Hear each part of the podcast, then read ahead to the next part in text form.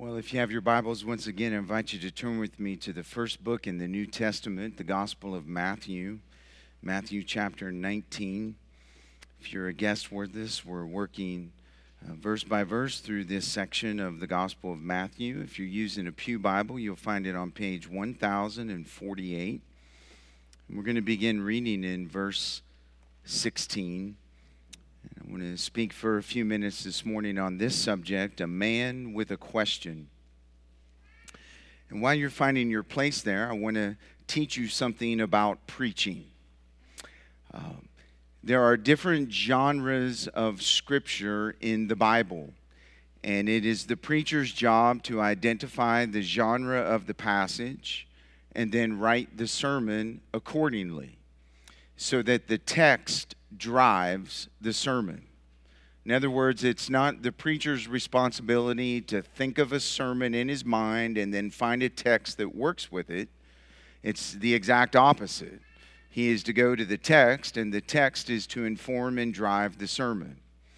And so when you come to different genres of Scripture, it means that the sermon should feel different. And this morning, if I've done my job properly, this sermon should feel different. We're reading a story, if you will, an account of a man with a question as he comes to Jesus.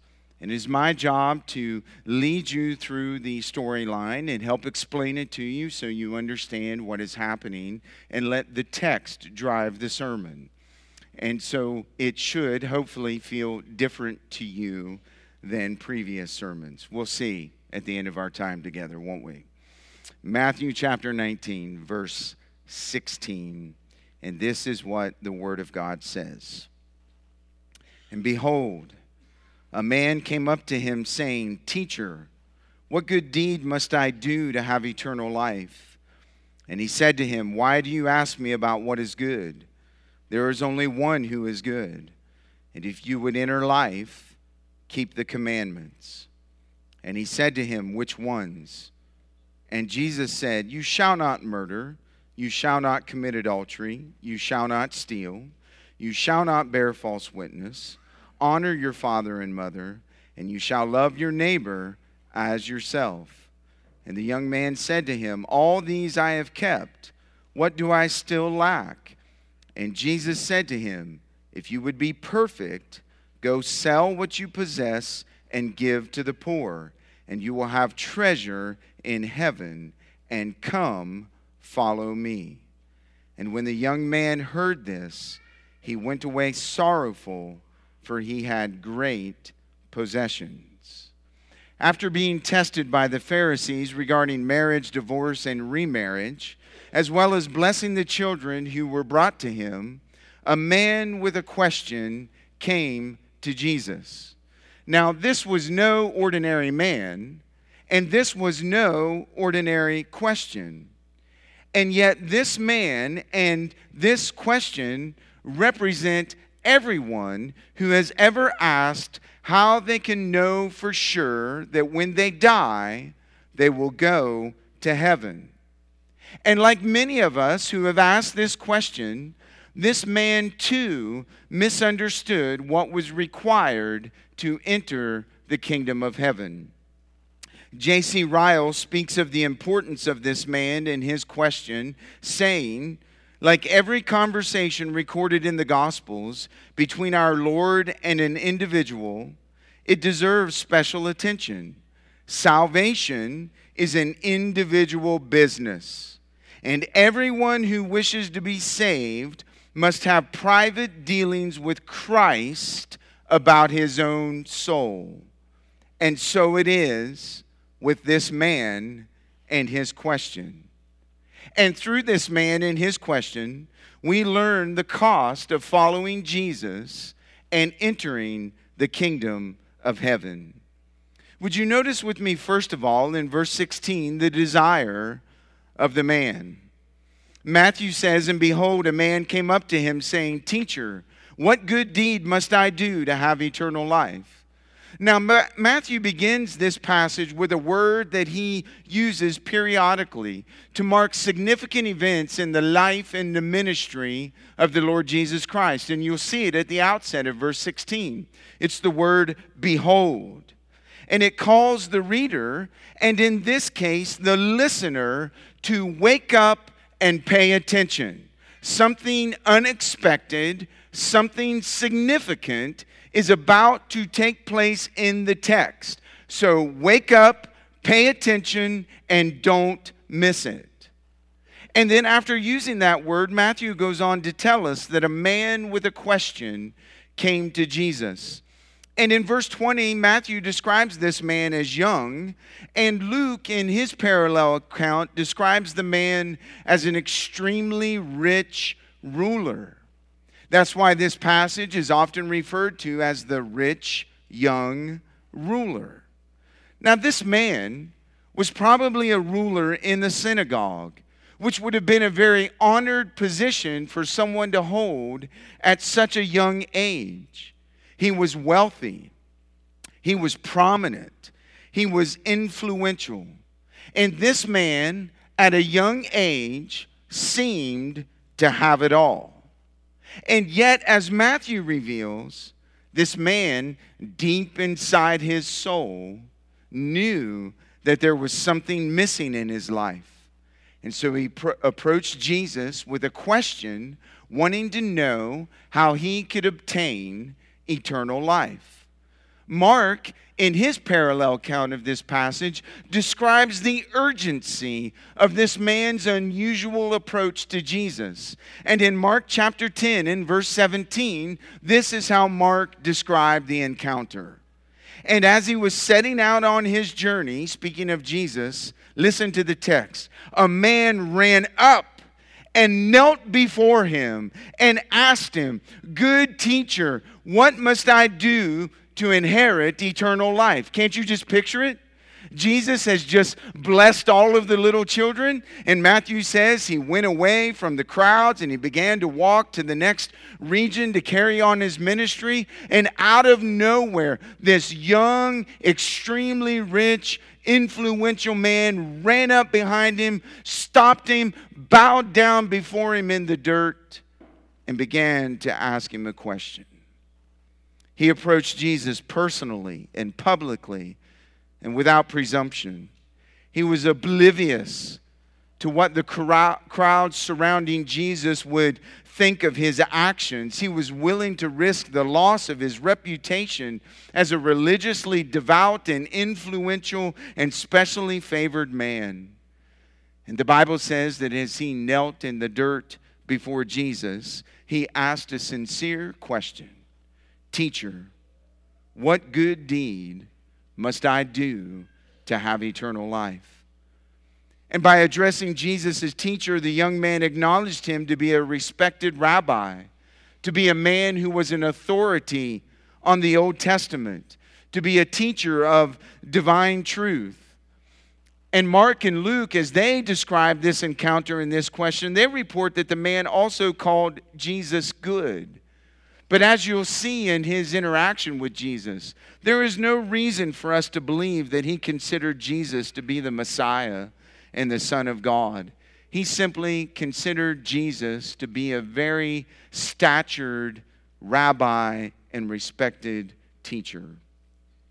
Now, it is clear from his question that in spite of his position in society, in spite of his morality, and in spite of his religion, listen carefully to me, friends, he lacked true spiritual hope and he lacked assurance. There was something missing in his life. And additionally, his question suggests that he had a specific deed in mind that he could do that would earn the favor of God and give him eternal life. He thought he could do something to gain eternal life. And the phrase eternal life that Matthew uses in this verse is the first time that this phrase appears in the Gospel of Matthew. It is synonymous with other expressions that Matthew has used. For instance, entering the kingdom of heaven in Matthew chapter 5 and verse 20, and the phrase being saved in Matthew chapter 19, verses 25 to 26. And this phrase, eternal life, always refers primarily to a quality of life rather than a quantity of life. And Matthew uses it to describe the inheritance that people have when they know Christ as their Savior. I found John MacArthur's definition of this phrase, eternal life, helpful. He says, Eternal life is, first of all, a quality of existence. It's the divinely endowed ability to be alive to God and to be alive to the things of God. The Jews saw it as that which fills the heart with hope of life after death. The unsaved person is spiritually alive only to sin.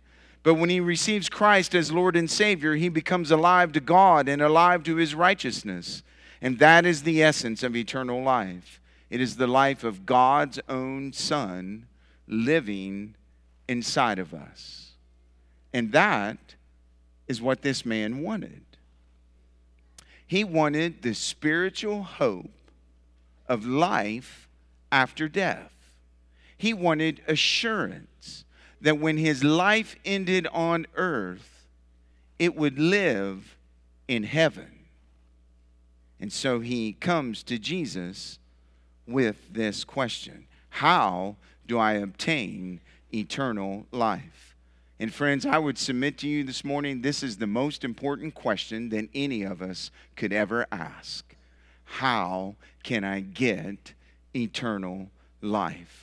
This man came seeking the most important thing life after death and eternity with God. And notice in the text, he came to the only one who could speak of this kind of life and to the only one who could give this kind of life. Jesus Christ, friends, is not only the way to eternal life, Jesus Christ himself is eternal life. It's what the Bible says of him. In 1 John chapter 5 and verse 11, John says this, and this is the testimony that God gave us eternal life, and this life is in his Son. And he will go on to say, who he who has the Son has life, and he who does not have the Son of God does not have life, because only eternal life is found in God's Son, Jesus Christ. John also says in 1 John chapter 5 and verse 20, and we know that the Son of God has come and has given us understanding so that we may know him who is true, and we are in him who is true, in his Son Jesus Christ. He is the true God and eternal life. Eternal life, what this man desired, what this man asked for, is only found in Jesus Christ. Let me say it to you this way, friends there is no life apart from Jesus Christ. And if you're here today without Christ, you don't have life. And you object and you say, No, I do have life, Pastor. I'm sitting here taking in air. I'm breathing. My lungs are functioning. I've got a pulse. I'm hearing you speak. I'm saying to you, based on the authority of the Word of God in Ephesians chapter 2, verses 1 through 3, you're spiritually dead. You might have a pulse, but everything inside of you spiritually is dead. You're a corpse apart from Christ. You have no life.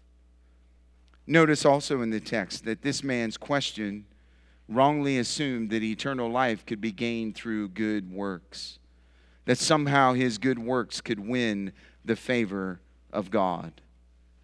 It's the same thing that trips us up in our day. This man's question, though obviously flawed, displayed his fear of God. It displayed his respect and recognition of Jesus' authority. It displayed his own concern for his soul. And it displayed his belief in life after death. Look at the text. He knew he did not possess eternal life.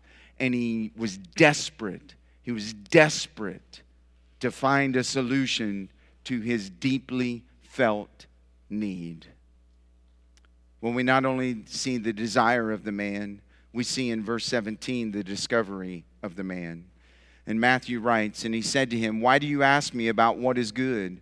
There is only one who is good. If you would enter life, keep the commandments. Now, notice what Jesus does in verse 17. He responds to the young man's question with a question of his own Why do you ask me about what is good? And then Jesus challenges the superficial assumption that the man can somehow obtain eternal life by doing good deeds. And Jesus proclaims the reality that there is only one who is good. This man thought that goodness was found in good deeds. But Jesus declared to him, don't miss it in the text, goodness is only found in God. It is only found in God. It is not found in good works of any kind. Charles Price asks this question What defines goodness? It is not some arbitrary standard defined by its consequences or by a general consensus. Goodness, he says, is defined by the character of God. That which is good is good because it is consistent with what God is. Equally, that which is bad is bad because it is inconsistent with what God is. God's moral character is the absolute by which everything else is measured. End quote. And that's why Jesus says to him, It's not about good deeds. There's only one who is good and that is God. Now, Jesus' response to him in verse 17 shattered his notion of being able to obtain a goodness that would give him eternal life. And I want to remind all of us this morning, friends, that only by understanding that God alone is good can you realize and understand that good works will never earn the favor of God in your life. Only God is good. And so, what does Jesus do? Well, look at verse 17. To further impress upon the young man both the high standard required by God and the absolute futility of seeking eternal life by his own merit, Jesus tells him if you want eternal life, keep the commandments. If you want eternal life, keep the commandments. Now, doesn't that strike you as odd? Why would Jesus make a statement like that? Only God is good. But if you really want eternal life, obey the Ten Commandments, follow the law. Why would he do that? Because the Jews were taught all of their lives that the way into life was through obedience to God's commandments. Leviticus 18:5 clearly states this. In Leviticus 18:5, Moses writes, "You shall therefore keep my statutes and my rules. If a person does them, he shall live by them. I am the Lord." And so it was this as if Jesus was saying to the man, "You know what to do. Why are you coming to me and asking me this question about eternal life?" I've not taught anything that is different than what has already been written in the law of Moses. You are a devout Jew, you know the law, and you know what the law requires. Why are you asking me this question? Keep the commandments. You say, This is still odd to me. I don't understand why Jesus would say that. Well, let me clarify for you. Jesus is not teaching this man that good works can earn eternal life. How do you know that? Because the prophet Isaiah said in Isaiah chapter 64 and verse 6, speaking of all of us, that we have all become like one who is unclean, and all our righteous deeds are like a polluted garment. Some translations say filthy rags. All of our good works, all of our good efforts, at the end of the day, God looks at them apart from the Lord Jesus Christ, and He says they're nothing but dirty shop rags. They are worthless. You are unclean. He goes on and he says, We all fade like a leaf in our iniquities. Like the wind, take us away. Our iniquities drive us away. Our sin drives us away from God, not to God. And so our so called good deeds can never earn favor in eternal life with God. So Jesus is not teaching a work salvation. Furthermore, Paul teaches us in Ephesians chapter 2, verses 8 and 9, that salvation is clearly a gift of God's grace that is received by faith and not by works. You know the verses. For by grace you have been saved through faith, and this is not your own doing. It is the gift of God, not a result of works, so that no one can boast. Eternal life will never be gained by your work. Eternal life will only be gained by Jesus' work on your behalf. Left up to yourselves, you are filthy rags. Well, then you say, well, why? Why did Jesus associate in verse 17 the only one who is good with keeping commandments? Ah, that's the question. Why did he do that? Well, the Ten Commandments were not given as an arbitrary set of rules for the people of Israel to follow. They were given to the people of Israel to reveal the character of God to them so they would know how to worship Him. These commandments taught Israel, and listen, they teach us what God is like. And they teach us what we are to be like, having been created in God's very image. And so when we take our lives and we examine them through the mirror of God's law, we come to the conclusion that the only goodness that qualifies us for eternal life must come from someone other than us. It must come from God. We must have God's righteousness imparted to our life. That is the only thing that qualifies us to have eternal life. When we examine our lives in the mirror of God's law, we see how far short we have fallen from God's character and God's standard through that examination.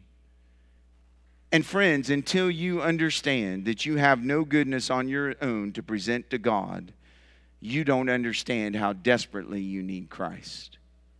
As long as you think that God can look at you and look at your good efforts to make you right with Him, you do not truly understand your condition before the holy God that we have sung to this morning. If we think we can enter eternity without the goodness of the Lord Jesus Christ applied to our life, we do not understand our desperate need for Christ. And listen, we are deceived. We are deceived about our condition before God. And so in verse 17, Jesus was confronting this man to help him discover the truth about himself. He was essentially saying to the man, Look at the commandments and look at your life and compare your life to the commandments. Don't you see your deficiency? Don't you see your need for the goodness of God? When we not only see the desire of the man and the discovery of the man in verses 18 to 20, we see the declaration of the man. Matthew says, And he said to him, Which ones? And Jesus said, You shall not murder. You shall not commit adultery. You shall not steal. You shall not bear false witness honor your father and mother, and you shall love your neighbor as yourself. And the young man said to him, All of these I have kept. What do I still lack? Now, notice what happens in verse 18. In response to Jesus' instructions in verse 17 to keep the commandments, the man asks a second question Okay, I'll bite. Which commandments? And Jesus, in verses 18 and 19, responds to his question by quoting five of the last six Ten Commandments. And he quotes them in this order Commandment 6, Commandment 7, Commandment 8, Commandment 9, and then he jumps back to Commandment number 5. And then he concludes his answer by quoting Leviticus 19:18. And you say, "Well, what does all of this have in common?" Well, all of the commandments that Jesus quoted to this man in verses 18 and 19, they have to do with the last half of the law. which emphasizes our responsibility in our personal relationships. Commandments 1 through 4 deal with our relationship to God. Commandments 5 to 10 deal with our relationships with other people. And then Jesus summarizes this second half of the law by quoting Leviticus 19:18, which says this: You shall not take vengeance or bear a grudge against the sons of your own people, but you shall love your neighbor as yourself. I am the Lord. And what Jesus was doing by referencing these commandments and quoting Leviticus 19 18 was showing that obedience to these commands expresses a love for your neighbor. And Jesus will go on to say in Matthew chapter 22, verses 39 to 40, how important loving your neighbor is. In Matthew chapter 22, Matthew records that a man comes up to him to test him and he says, Lord, what is the greatest commandment? And Jesus says, the greatest commandment is to love the Lord your God with all of your heart, with all of your soul, with all of your mind, and with all of your strength. And when Jesus gave that answer, he quoted the first four commandments. And then he says in verses 39 and 40, and the second is like it you shall love your neighbor as yourself. On these two commandments depends all of the law and all of the prophets. And Jesus quoted this and made reference to this because the man failed to realize how far short he came in his goodness. He failed to recognize the one to whom he spoke was himself God and the source of eternal life. And this man failed to see that these well known commandments could never provide the life that he longed for. Jesus had told him, if you look at the text, if you keep all of these commandments, you'll have life. But Jesus was showing him this to show him that no one is able to perfectly keep all of these commandments. Friends, look at the text. Jesus did not introduce the law to show this young man how to be saved. He introduced the law to this young man to show him that he needed to be saved. That's the difference. And that's what the Word of God does to you. It shows you yourself in a mirror in light of the character of God. Not so that you will work and do all of these things so you'll be more accepted, but so that you'll realize that you can't do any of it on your own and you'll never be accepted apart from God. Paul said it this way in Romans chapter 3 and verse 20. For by works of the law, no human being will be justified in his sight, since through the law comes the knowledge of sin. That's it. Through the law comes the knowledge of sin. God is showing this man his sin through the law. And that's what he's showing you and what he's showing me. But listen, to the glorious grace and good news of the gospel that is found in Jesus Christ in the very next set of verses in Romans chapter 3, verses 21 to 24. Listen to it. But now the righteousness of God has been manifested apart from the law. Do you see it? God shows you his character in the law, and he shows you his character in the law so you'll see your sin and your need for him. But then, according to Paul, he reveals his righteousness apart from the law. How does he do that? Well, he does it, Paul says in verse 22, through faith in his Son, Jesus Christ, for all who believe. He shows you his righteousness, his goodness, his uprightness, everything that you are lacking in your life in and through his Son. And if you believe in his son, you get all of that righteousness, all of that goodness, all of that holiness that you're lacking imparted to you. And he goes on and he says, For there is no distinction, for all have sinned and fall short of the glory of God, all of us. And all are justified by his grace as a gift through the redemption in Christ Jesus. That's what Jesus is doing here. He's showing him his utter hopelessness apart from Christ. Oh, friends, don't you understand? That's why Jesus had to be born of a virgin, so that he could be born sinless. And that's why Jesus lived a perfect, sinless, spotless life. And he didn't just not sin, listen, he perfectly obeyed the entire law. All of the commands that Jesus is telling this man to obey, Jesus obeyed them for this man. And he obeyed them for you.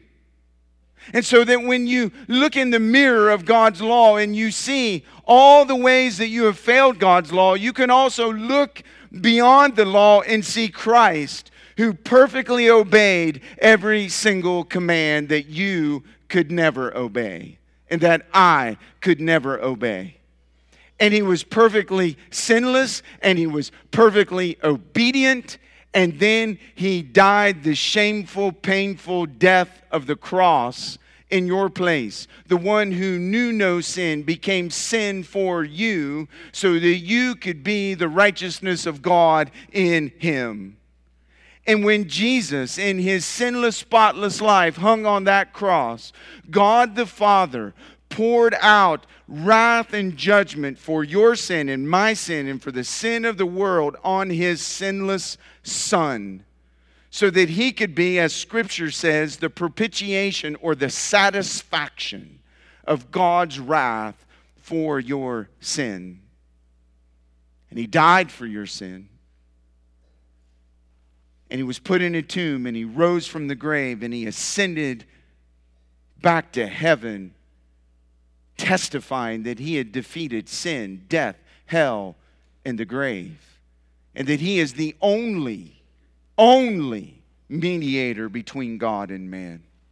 That no one can come to the Father except through his Son. Good works will never get you to the Father. Only Jesus Christ will give you eternal life. Only Him. Only Him. And that's why Jesus had to die, and that's why you need Jesus to satisfy the wrath of God for your sin. You're just like this man. I'm just like this man. We all know there's something missing in our life in the quietness of the moments when we lay our head on the pillow, when we're struggling with a tragedy or a difficulty in life, we all know that apart from Christ, there is something missing in our lives. What do I have to do to get eternal life? What do I have to do to know where I'm going when I die? This man's question was your question. It's my question. It's everyone's question. And as verse 20 shows us, this man was completely blind to the condition of his soul. Do you see it? Look what he said to Jesus after Jesus quoted all of these commandments. All these things I've kept. I've kept them, Lord. I'm good. I'm perfect. I've not done any of these things wrong. Mark says in Mark chapter 10, verse 20, that the man said to Jesus, I've kept them all from my youth. Jesus, even when I was a teenager, I never disobeyed my parents. I kept them all. I always obeyed them with a good heart attitude exactly when they told me to do it.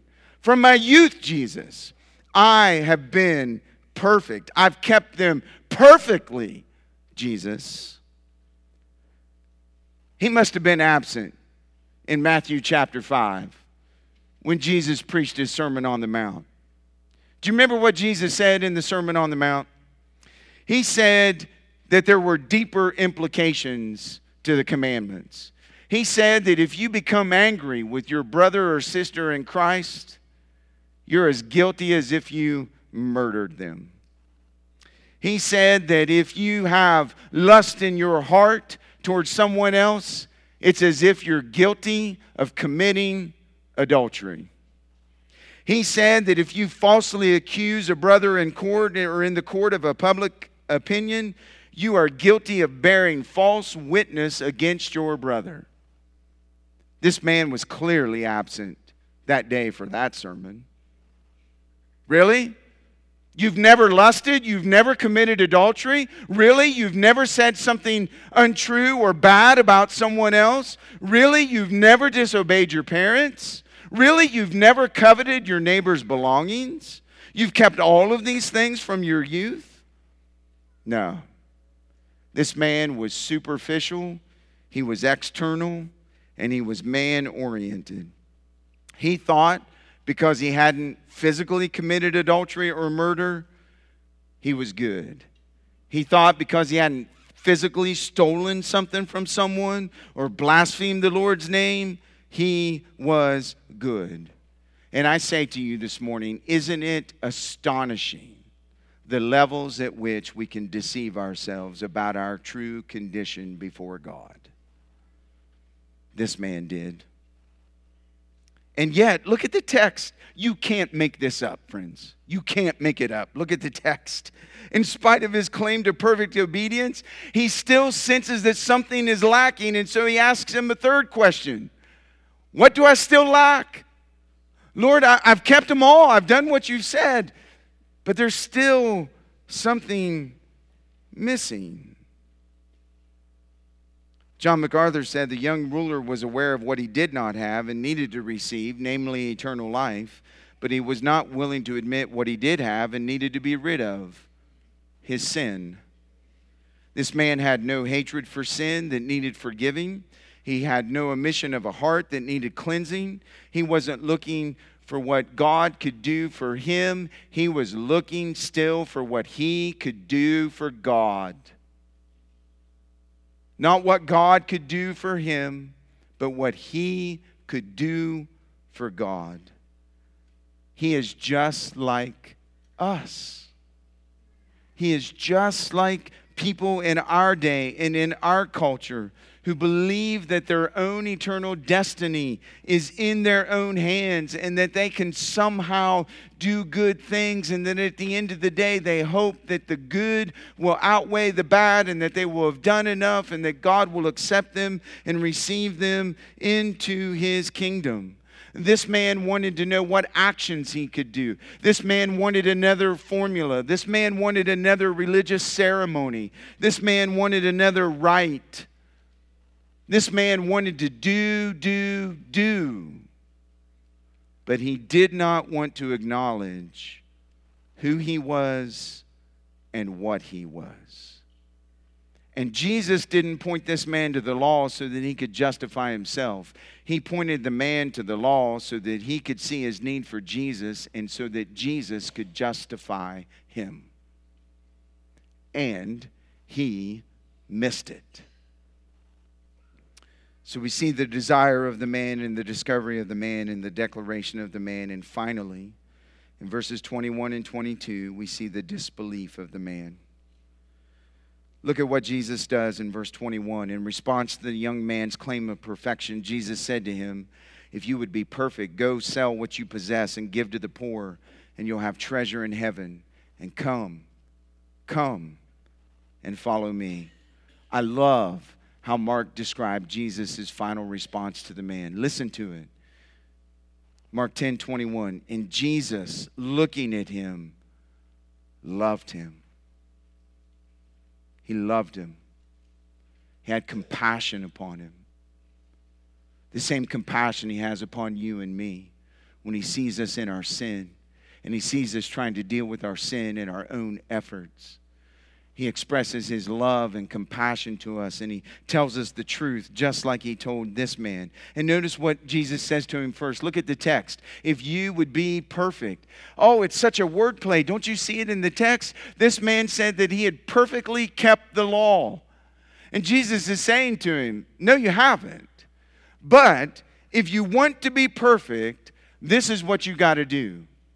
And the word perfect that he uses here occurs two other times in the Gospel of Matthew, and they both occur in the same verse. In Matthew chapter 5 and verse 48, which is a summary of Jesus' preaching in the Sermon on the Mount. And at the end of chapter 5, Jesus says this in Matthew 5 48, therefore you must be perfect as your heavenly Father is perfect. This is the standard. You want heaven? You want eternal life? You want assurance? You want a hope after you die? This is the standard. You got to be perfect like your heavenly Father is perfect. And Jesus uses the same word and says, if you want to be perfect, if you want to be completely committed and whole to God, this is what you must do. And notice what Jesus says to him. Jesus moves from external conformity to the law to the nature and posture of this man's heart. And he gave, gives him three commands Go, sell what you possess. Go and sell all your possessions. Go get on eBay and put all the pictures on there and get rid of them. And then once you've done that, number two, you give to the poor. Take everything you got from selling your possessions and you give it to the poor. Now, this man had probably already given to the poor because that was what devout religious people did in that day. But notice what Jesus says in the text give to the poor and exchange your earthly treasure for treasure in heaven. It's different. You're rich in earthly treasure. I want to make you rich in heavenly treasure. And then notice the third command come, follow me. And friends, this is really the emphasis in the text. Come, follow me. It's the answer to his first question in verse 16. Do you see it? Good teacher, what must I do to obtain eternal life? Come, follow me. Come, follow me. Now, Jesus wasn't issuing a universal command for all of us to sell all of our possessions as a requirement to enter the kingdom of heaven. Rather, Jesus was dealing with this man individually, just as he deals with you individually. And by telling this man to sell his possessions, Jesus was forcing him to examine the condition of his heart and to see what he truly loved. That's the point. Jesus knew that he did not have first place in this man's heart and life, that possessions were this man's God. And that's why Jesus said to him, You're serving the wrong God. Get rid of your false God. Get rid of every evidence of your false God and come and follow me. Now, Jesus had already spoken of a divided heart in Matthew chapter 6 and verse 24. He said, No one can serve two masters, for either he will hate the one and love the other, or he will be devoted to the one and despise the other. You cannot serve God and money. And that's what he was saying here.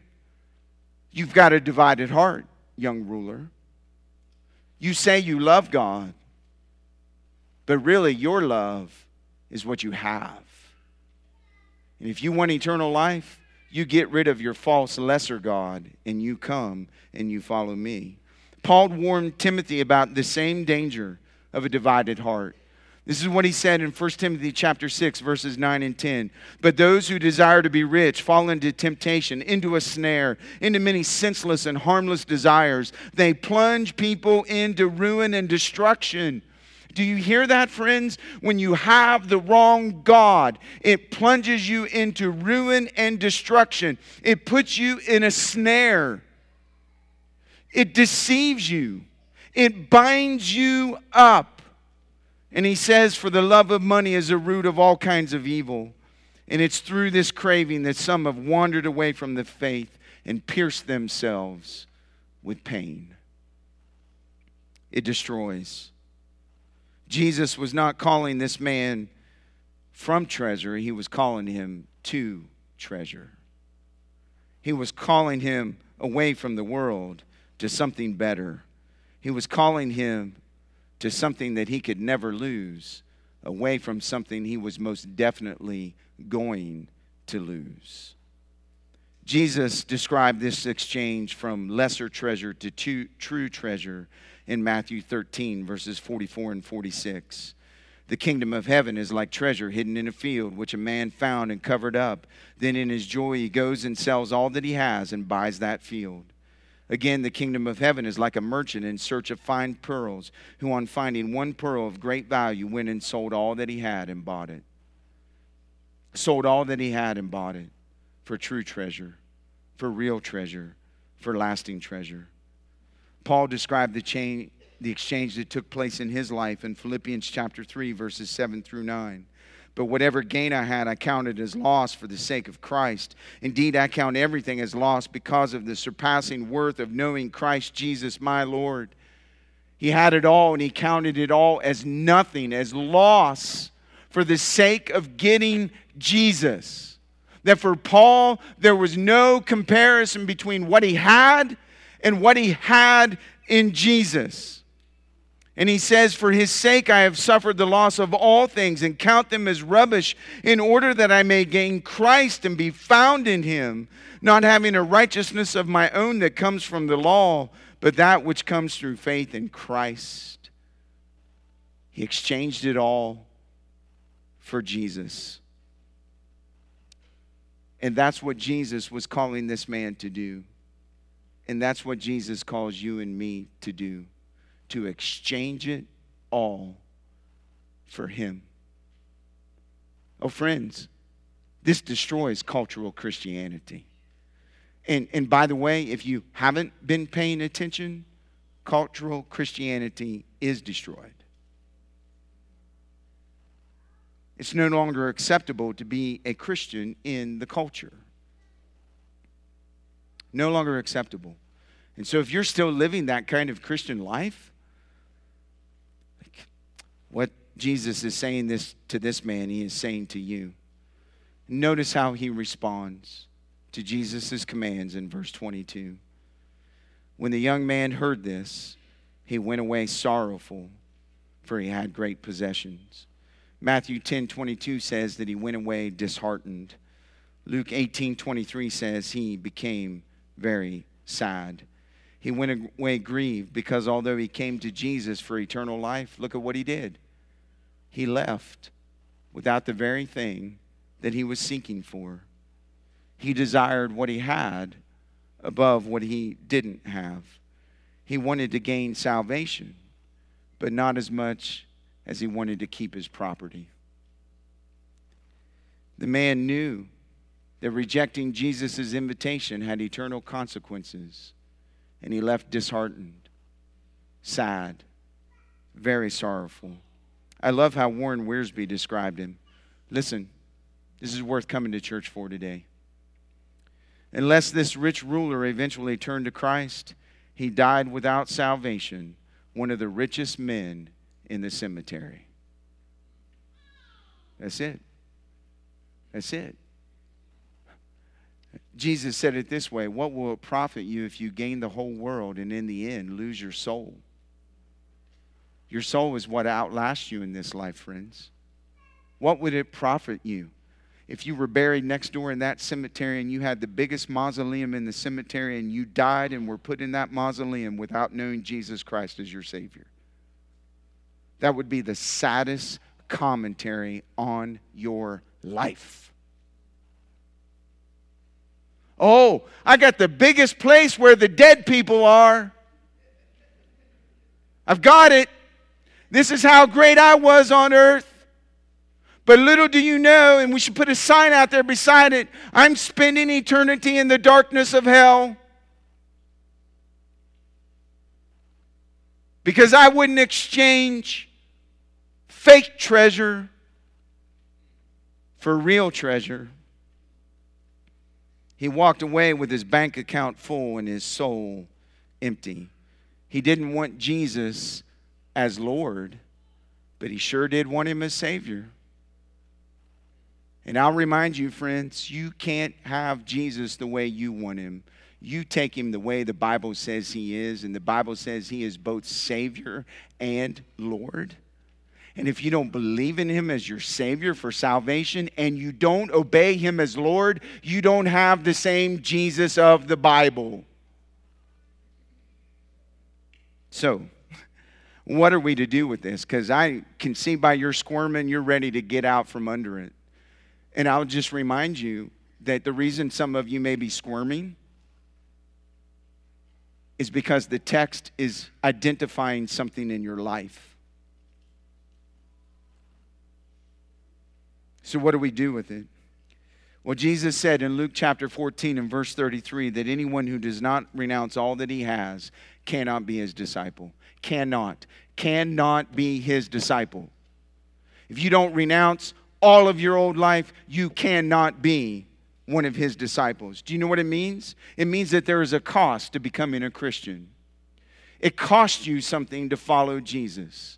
It costs you something to enter the kingdom of heaven you must forsake your sin and give your complete allegiance to the Lord Jesus Christ.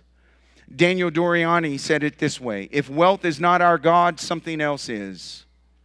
But the Lord asks everyone to give up something. There is a cost to discipleship for everyone, and everyone must give up the God he worships. It costs you something to come to the kingdom. And for some of us, the supreme obstacle to salvation might indeed be your possessions, as it was for this rich young ruler. You may have deceived yourself and not realized, apart from this text, that you're trusting in your bank account, your retirement account, all the things that you possess and own to give you security. And this text flies in the face of that, and it tells you that there is no lasting security in those things. And so you might be like the rich young ruler, and possessions may be the obstacle keeping you from entering the kingdom of heaven. It might be your career. You may be sold out to cr- climb the ladder, to get all the things that come with your career. That is your first allegiance. That is your first love. That is what you wake up to every day. It's what you live for every day. You've sacrificed your marriage for it. You've sacrificed your family for it. You're sacrificing your eternal life for it. It may be your career. Oh, listen, friends. It may be your non Christian boyfriend or girlfriend. It may be your living arrangement outside of marriage that is keeping you from surrendering wholly to Christ. And I would say to you this morning if you're a Christian, what are you doing dating a non Christian? You're in disobedience to God's word. Like, why are you even considering that? At the outset, you're disobedient. How would God ever bless that? And it's, it's stumbling you, it's causing you an obstacle to Christ. Oh, you don't think it is. But I'm telling you this morning, based on the authority of the Word of God, anytime you're in disobedience to the Word of God, it is an obstacle to God. And so it's your relationships, thinking that you know better than God and His Word, and it's your obstacle. It's your sin that you love. It's your sin that you hide deep in the deepest, darkest part of your soul, and you come to church and you act like everything's great, but you're cherishing it, you're cuddling it, you're not killing it. And it's an obstacle. You're not in a right relationship with God because of the sin that you're loving instead of hating. It might be your sports. Like everything else in your life has top priority over Jesus Christ. And really, at the end of life, when you're standing before the judgment seat of Christ, is that the answer that you want to give?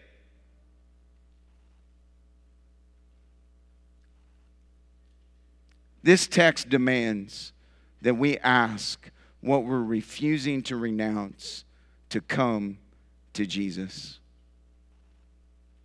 If you've tuned out everything else I've said, would you hear these last words? Salvation is not a prayer to pray. Salvation is not a walk down the aisle. Salvation is not a taking a pastor by the hand. Salvation is a complete surrender to the Lord Jesus Christ as both Savior and Lord. It is letting go of everything in your past and giving it all to Jesus. This is what it means to be a Christian. You love God. You love the things of God. You love the people of God. You love the Word of God.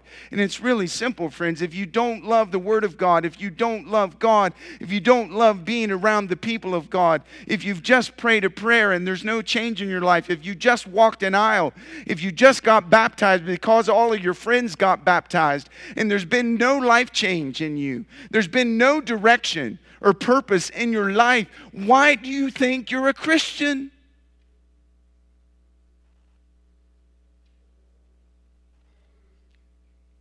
The rich young man refused Jesus and went away sorrowful. Will you refuse him? Will you refuse Jesus today? And leave sorrowful? You came into this room with needs. You came into this room with desires. You came into this room with emptiness. Will you leave sorrowful? Or will you run and kneel before Jesus as Savior? And Lord. Let's pray.